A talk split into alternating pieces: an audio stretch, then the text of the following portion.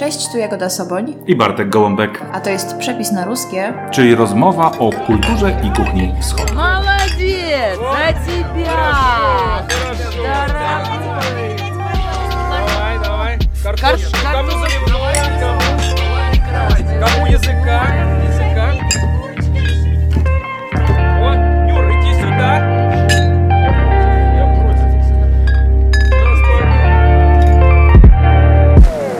No dzisiaj będzie o blinach.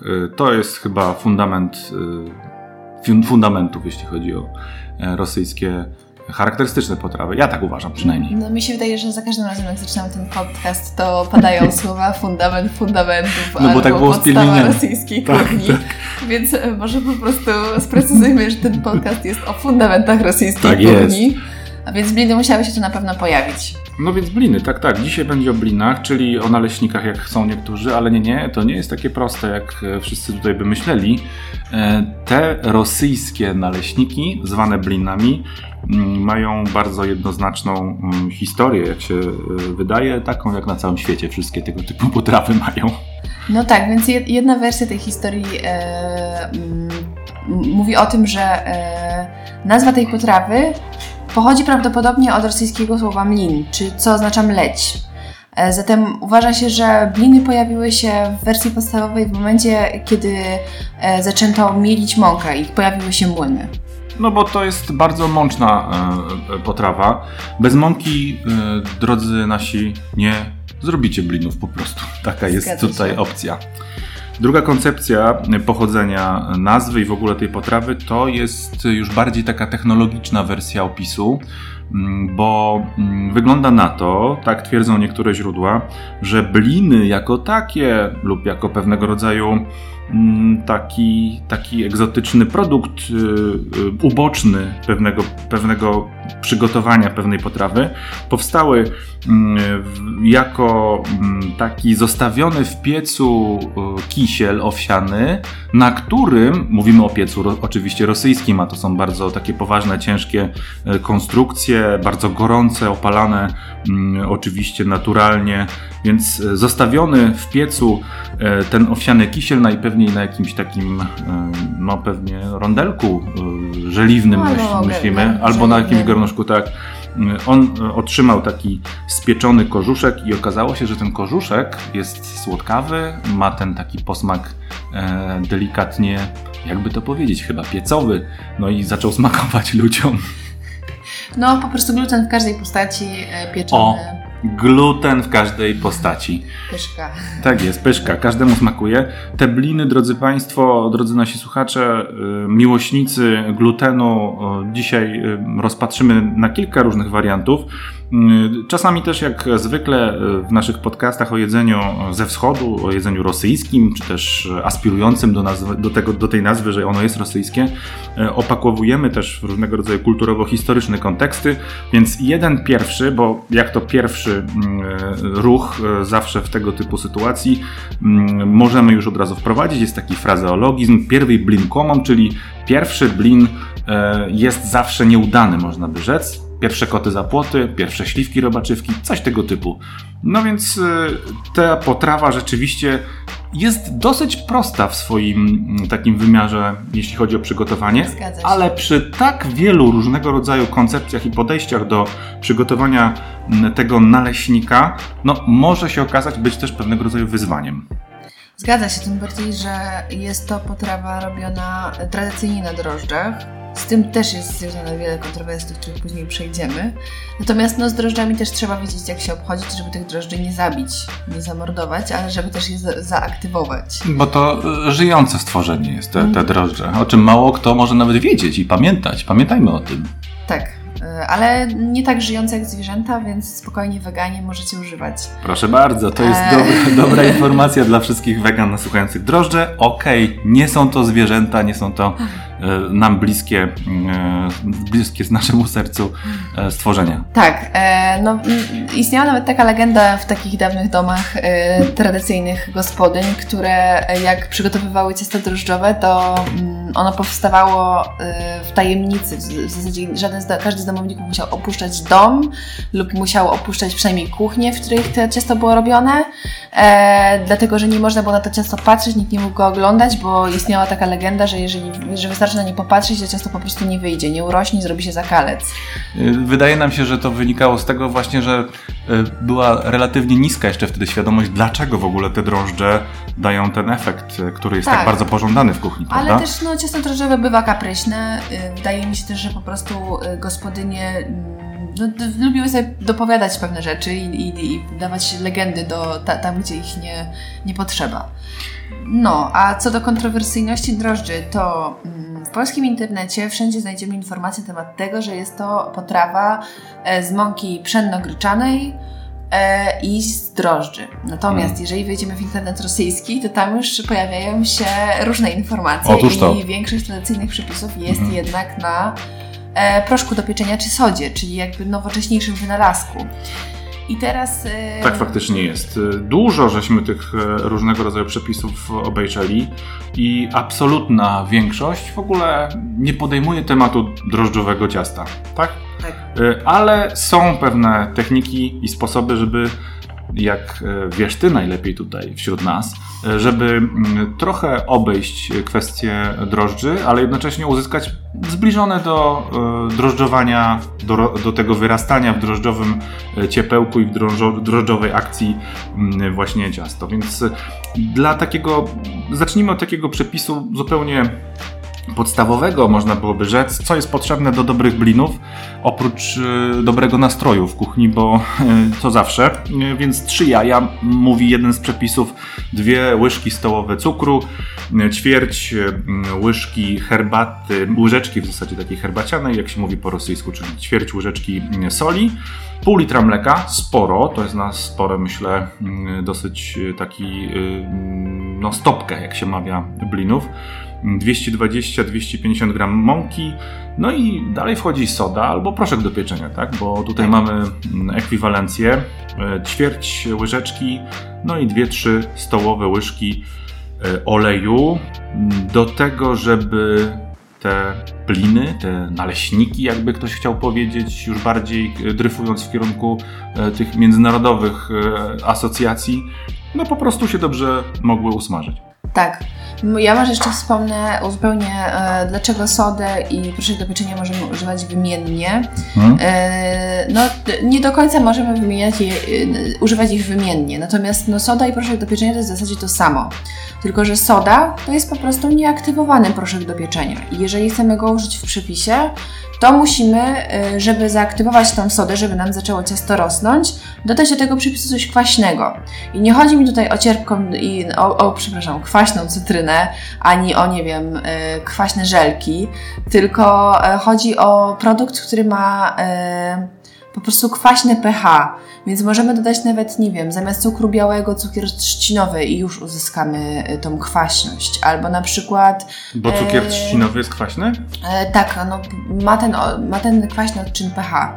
To się trochę kłóci w takim bardzo potocznym wyobrażeniu, prawda? Że cukier powinien być słodki, a jednak jest też i kwaśny. Dlatego właśnie mówię, że to nie chodzi o taką kwaśność smakową, tylko bardziej to, co jest kwaśne. Odczyn, właśnie. Możemy na przykład dodać, nie wiem, trochę octu, albo możemy dodać trochę śmietany, albo cokolwiek. Wydaje mi się, że w mleku to znajdziemy. Tylko że tak, moim osobistym zdaniem ten przepis na te bliny nie różni się w zasadzie od przepisu na jakiekolwiek inne placki pszenne, więc ja bym tego blinami nie nazwała. No właśnie. Dlatego też przychodzę z pomocą i chciałabym pokazać Wam trochę, moim zdaniem, bardziej tradycyjną, o ile wiem, czym jest tradycyjna kuchnia rosyjska, recepturę. I będziemy używać mąki nie tylko pszennej, ale też gryczanej. I tutaj zacznę wymieniać składniki. 3/4 szklanki mąki gryczanej, 1/2 szklanki mąki pszennej, 1 łyżeczka drożdży instant. Zamiast drożdży instant możemy oczywiście użyć drożdży świeżych, tylko w tym przypadku trzeba będzie zrobić zaczyn. 7 gram drożdży instant to 15 gram drożdży świeżych. Zapamiętajcie to na zawsze. Tak, można jeszcze cofnąć raz 15 sekund. 7 gram drożdży świeżych to ile? To 15 gram Nie, odwrotnie. Odwrotnie właśnie. Odwrotnie. No nieważne. Tak czy siak, żeby zrobić zaczyn, do tego 2 łyżeczki cukru, 1 szklanka ciepłej wody. Pamiętajcie, że woda ma być ciepła, ale nie gorąca, bo inaczej zabije drożdże. 1 łyżka zmielonego siemienia lnianego wymieszana z 3 łyżkami wody i odstawiona na bok. To dla wegan. Jeżeli nie jesteście weganami, wystarczy dać 1 jajko. 1 łyżka oleju i szczypta soli. Tak, a Jagoda jest wegetarianką, a nie weganką. Zgadza się. Więc jajo jest okej. Jajo jest okej. Tak, jeżeli macie problem z mąką gryczaną, nie możecie jej dostać albo Wam się nie chce, to oczywiście możecie też użyć mąki pszennej, żeby to wypełnić. Gryczana po prostu daje trochę inny smak, trochę inną konsystencję. Żeby przygotować roszczyn, tak jak już wcześniej mówiłam, proponuję skruszyć drożdże do wody, do tej szklanki ciepłej wody, dodać łyżkę cukru, dodać łyżkę mąki z tego, co sobie już wcześniej przygotowaliście i wymieszać i poczekać 10 minut. I wtedy drożdże powinny zacząć bulgotać, powinny zacząć lekko się unosić i można robić ciasto. I ciasto robimy w taki sposób, że mieszamy wszystkie te składniki. To jest mokre ciasto. Tak, to jest ciasto o wiele bardziej wilgotne od takich tradycyjnych ciast drożdżowych na drożdżówki, jakie możemy znać z własnej kuchni, ale niemniej, tak jak i w przypadku drożdżówek, to ciasto przykrywamy, odczekamy godzinę, aż ono podrośnie i dopiero wtedy rozpoczynamy smażenie. Do smażenia najlepsza jest patelnia żeliwna. Patelnia żeliwna jest najlepsza do wszystkiego, moim zdaniem.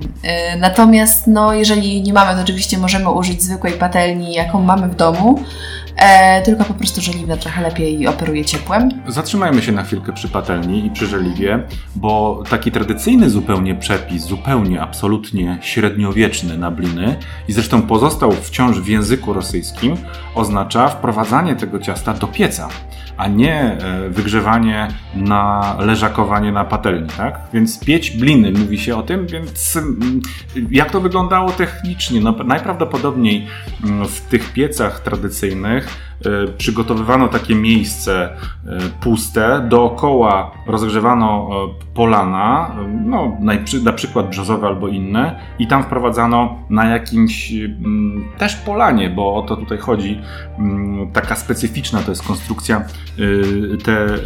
to ciasto, żeby ono się na nim opiekło, wypiekło. Ciasto, jeśli byłoby wkładane na żeliwne naczynie, tak jak to już teraz omawiamy w naszych współczesnych realiach, no to ono powinno być wysmarowane tłuszczem, czy też nie? Ale jeśli masz już, wiesz, w cieście trochę tego oleju, bo niektóre przepisy o tym mówią, że olej roślinny już jest w cieście. Czy to nie jest najlepsze rozwiązanie, twoim zdaniem? Ja myślę, że to nie ma żadnego problemu, żeby dodać olej do ciasta, natomiast jeżeli je smażymy, to ja proponowałabym choć odrobinę dać tego tłuszczu na patelni, dlatego że no, może nam po prostu to ciasto przywrzeć i wtedy będzie masakra. Jeszcze jeżeli mówimy o cieście drożdżowym, to nam się po prostu, no, zrobi się z tego jedna wielka katastrofa. Na tej patelni będziemy musieli to zdrapywać, co na pewno nie będzie ani przyjemne dla patelni, ani dla nas. Dlatego no, ja nie widzę powodu, żeby tego tłuszczu tak naprawdę unikać. Tym bardziej, że z tego, co widziałam jeszcze w naszych przedpodcastowych notatkach, to nawet kiedy te początkowe bliny były pieczone, to one też były pieczone w żeliwnym naczyniu, które wcześniej było wysmarowane tłuszczem. No tak samo jak pieczemy jakiekolwiek inne ciasta, to też zwykle formę obkładamy albo papierem do pieczenia, albo smarujemy tłuszczem. To prawda. Więc ja bym nie unikała jakoś przesadnie. No jeżeli dodamy faktycznie ogromną ilość oleju do ciasta, bo ciasto będzie to zakładało, po czym w dalszych instrukcjach, w tymże przepisie zobaczymy, że nie ma nic na temat smarowania tłuszczem patelni, to myślę, że możemy to odpuścić i jeżeli nam nie wyjdzie, no to okej. Tak, bo jest jeszcze temat związany ze ściankami przy tych patelniach, naleśnikówkach tak zwanych czy naleśnikowych.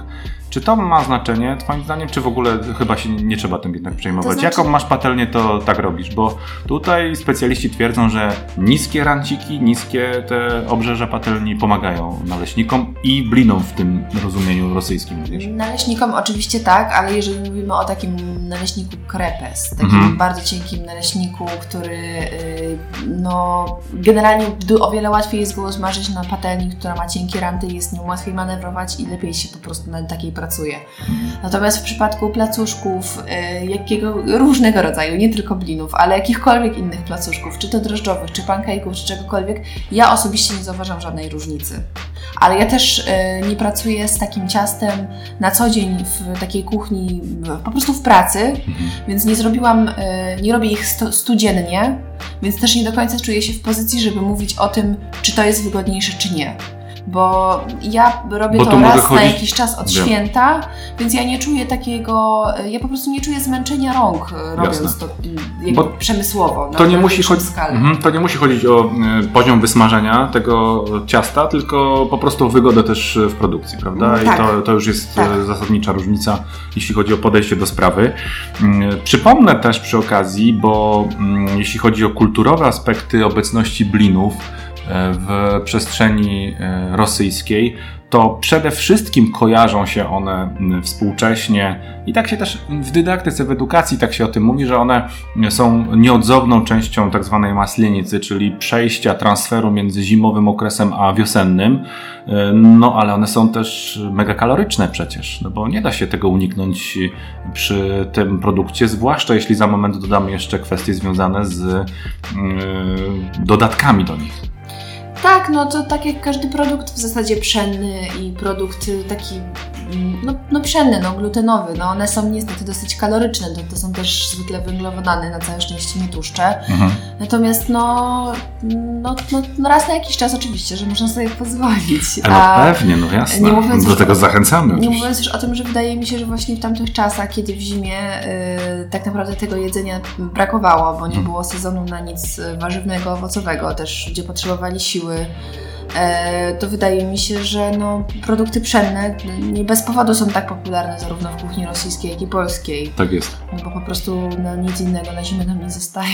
Jasne, ale z drugiej strony, jeśli przyjrzymy się tym dodatkom, które się do blinów stosuje, to mamy w rosyjskim wariancie takie dwa, wydawałoby się, magistralne tematy. Pierwszy z nich, prosty relatywnie, to jest śmietana, bliny ze śmietaną. Mhm. Drugi, bardziej wyrafinowany, trochę bardziej wymagający, to są bliny z ikrą, czyli z kawiorem. No i one oczywiście różnią się od siebie. Można też mieć, jak często się podaje w lepszych miejscach, w restauracjach, wybór po prostu, które z dodatków będą wybrane przez stołujących się. To ma się w różnych pojemniczkach różne dodatki. Można też to oczywiście mieć na słodko. Śmietana, zacznijmy od tego, bo według mnie najprostsze przepisy się najlepiej realizuje i wszyscy, którzy już kiedykolwiek mieli okazję połączenia tego właśnie smakowego, takiego trochę kwaskowatości śmietany plus tego ciasta, takiego jednak aromatycznie słodkiego też w dużej mierze, rozumieją, jak to może fajnie ze sobą współgrać. Problem pewien mógłby zaistnieć u osób, które chciałyby spróbować albo nawiązać do tego smaku, a są weganami. Co ze śmietaną?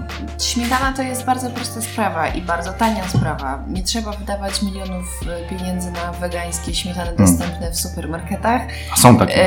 Są takie. Mhm. To jest wersja dla leniwych oczywiście, ale żeby zrobić taką domową śmietanę, to należy sięgnąć po nasiona słonecznika, które są naprawdę bardzo tanie i bardzo łatwo dostępne. Wystarczy wziąć nasiona słonecznika, przypuśćmy 100 gram i namoczyć go w wodzie. Najlepiej zostawić go na noc, na całą noc w wodzie i dopiero rano wrócić do robienia dalszego procesu śmietany. Później na słonecznik należy odsączyć z tej wody, przepłukać go jeszcze pod wodą, żeby wypłukać jakieś tam ewentualne brudy, które mogły się dostać do środka. Wszystkie składniki trzeba umieścić w blenderze lub ewentualnie sięgnąć po blender ręczny i zacząć je miksować. Do tego dodajemy jeszcze 100 ml wody, 50 ml oleju, dodajemy trochę soku z cytryny, sok z połowy cytryny przypuśćmy, żeby było trochę takiej kwaśności śmietany i troszeczkę cukru do smaku po prostu. Kolor będzie... oraz soli. Kolor będzie śmietanowy, będzie nieco kremowy, będzie kremowy, ale tak, kolor będzie bardziej majonezowy niż śmietanowy. Faktycznie ta śmietana jest troszeczkę ciemniejsza. Ja w ogóle bardzo polecam robienie takiej śmietany, bo to jest super zastępstwo do wegańskich przepisów. Bardzo często też jak gotuję dla swoich znajomych, którzy są weganami, to używam tej śmietany do robienia różnego rodzaju makaronów. Bo tak jak, nie wiem, robimy makaron z grzybami na przykład na śmietance 30 czy 36, to zamiast tej śmietanki można też zalać taką śmietaną słonecznikową. I to naprawdę ma sens. Istnieją jeszcze takie warianty robienia tej śmietany, żeby całość tego później przełożyć na taką tetrową pieluchę i jeszcze wycisnąć, żeby ta śmietana była gładka i żeby nie znajdowały się w niej takie jakby kawałeczki tego słonecznika.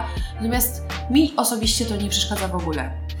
Czuć ten słonecznik chyba, prawda? Ten słonecznikowy aromat, bo słonecznik to jest taka bardzo charakterystyczna, nasionka są bardzo charakterystyczne, jeśli chodzi o zapach nawet, prawda? Tak. Czuć je w tej śmietanie słonecznikowej? Tak, trochę je czuć. Znaczy, no wiadomo, że te wegańskie rzeczy nigdy w 100% nie będą smakować jak te rzeczy niewegańskie, tym bardziej jeżeli robimy je u siebie w domu, no bo oczywiście jasne. Jest mnóstwo już w tym... Ale też nie o to chodzi przecież w tej sprawie. Tak, tutaj chodzi tylko o to, żeby sobie jakoś pomóc i żeby to przybliżyć jakoś do oryginału. Ale właśnie teraz taka myśl mi naszła, że warto jest moim zdaniem w wegańskiej kuchni szukać nie tego, żeby te smaki były łudząco podobne do tych niewegańskich, tylko może nowych smaków. I to jest też taki trochę apel do kucharzy, którzy na co dzień jedzą mięso, ale pracują w miejscach, gdzie muszą wymyślić jedną czy dwie rzeczy do karty. Nie myślcie o kotletach sojowych i o jakby Beyond Meatach i o, nie wiem, wegeparówkach, tylko pomyślcie o tym, jak tego gościa zainteresować tym smakiem. To nie musi zawsze łudząco przypominać tego, co znamy z tego niewegańskiego życia. Może być zbliżone, ale mieć równie ciekawy, nieco inny smak, więc ta śmietana jak najbardziej polecam, bo jest tania, bo jest stosunkowo szybka do zrobienia, jeżeli pamiętamy, żeby namierzyć wcześniej słonecznik i można ją używać naprawdę uniwersalnie. To jest ważny apel Jagody do kucharzy świata.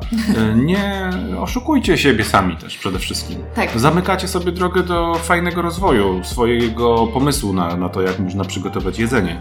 I tak jak powiedziałaś, absolutnie popieram w pełnej rozciągłości zainteresować mięsożerców takich jak ja czymś ciekawym, nowym. Dlaczego ja nie lubię specjalnie być rzeczywiście tak trochę naciągany na to, że będę jadł teraz schabowego, który jest schabowym sojowym, bo ja przecież doskonale wiem, wybrałem świadomie, że to jest sojowy kotlet, więc dlaczego muszę cały czas tą analogię smakową gdzieś prowadzić? Nie lubię tego szczerze mówiąc. Znaczy, ja generalnie trochę rozumiem tą analogię smakową. Ja nie jestem tą osobą, która na tym poziomie takim... Bo jest dużo kontrowersji związanych właśnie z tymi nazwami, nie? Na przykład, nie wiem, parówki sojowe to nie są parówki. Bekon jakiś wegański. To nie jest bekon. Ja nie mam z tym problemu, bo ja jestem wegetarianką, więc ja na co dzień nie jem mięsa. No tak. Więc ja jak mówię, jeżeli idę po parówki, to dokładnie wiem, o czym myślę. Rozumiem, że osoby mięsożerne mogą mieć z tym problem, ale te produkty nie są skierowane do nich. Po prostu jest. A jeżeli jesteście mięsożercami, którzy raz na jakiś czas chcą odpocząć od mięsa, to naprawdę polecam sięgać do po prostu świeżych produktów, które na co dzień możecie przerobić w coś fajnego. Nic mnie tak nie irytuje jak to, że idę do restauracji i na śniadanie dostaję wege kiełbaski węgierskie zamiast jakichś fajnie zamarynowanych i zapieczonych boczniaków albo nie wiem, innych produktów ciekawie zrobionych, po prostu warzyw, owoców.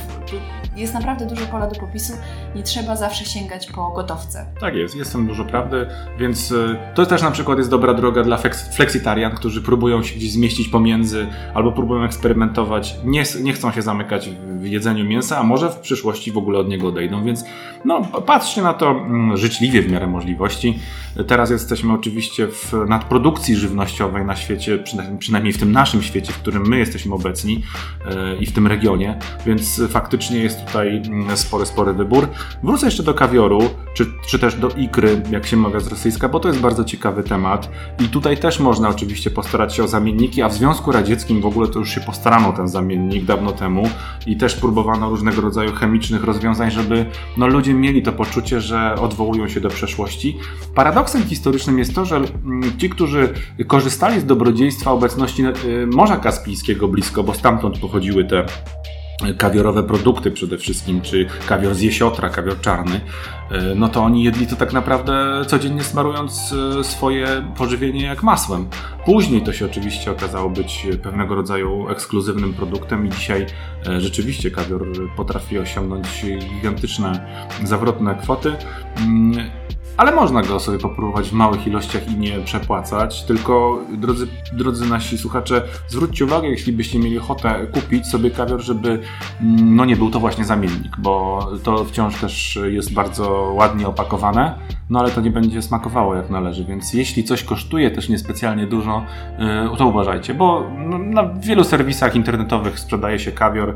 Jeśli nie dostaniecie go w tych miejscach, gdzie jest on absolutnie fundamentem do choćby blinów właśnie, to należy na to po prostu uważać, a dodaje on oczywiście śruby takim blinom w sposób zdecydowany, więc to jest fajna rzecz. Są też bliny z bryndzą i jeszcze mamy różne inne pomysły mięsne, grzybowe, bo te bliny można oczywiście zamykać, zapiekać, wszystko można z tym de facto zrobić, to nie?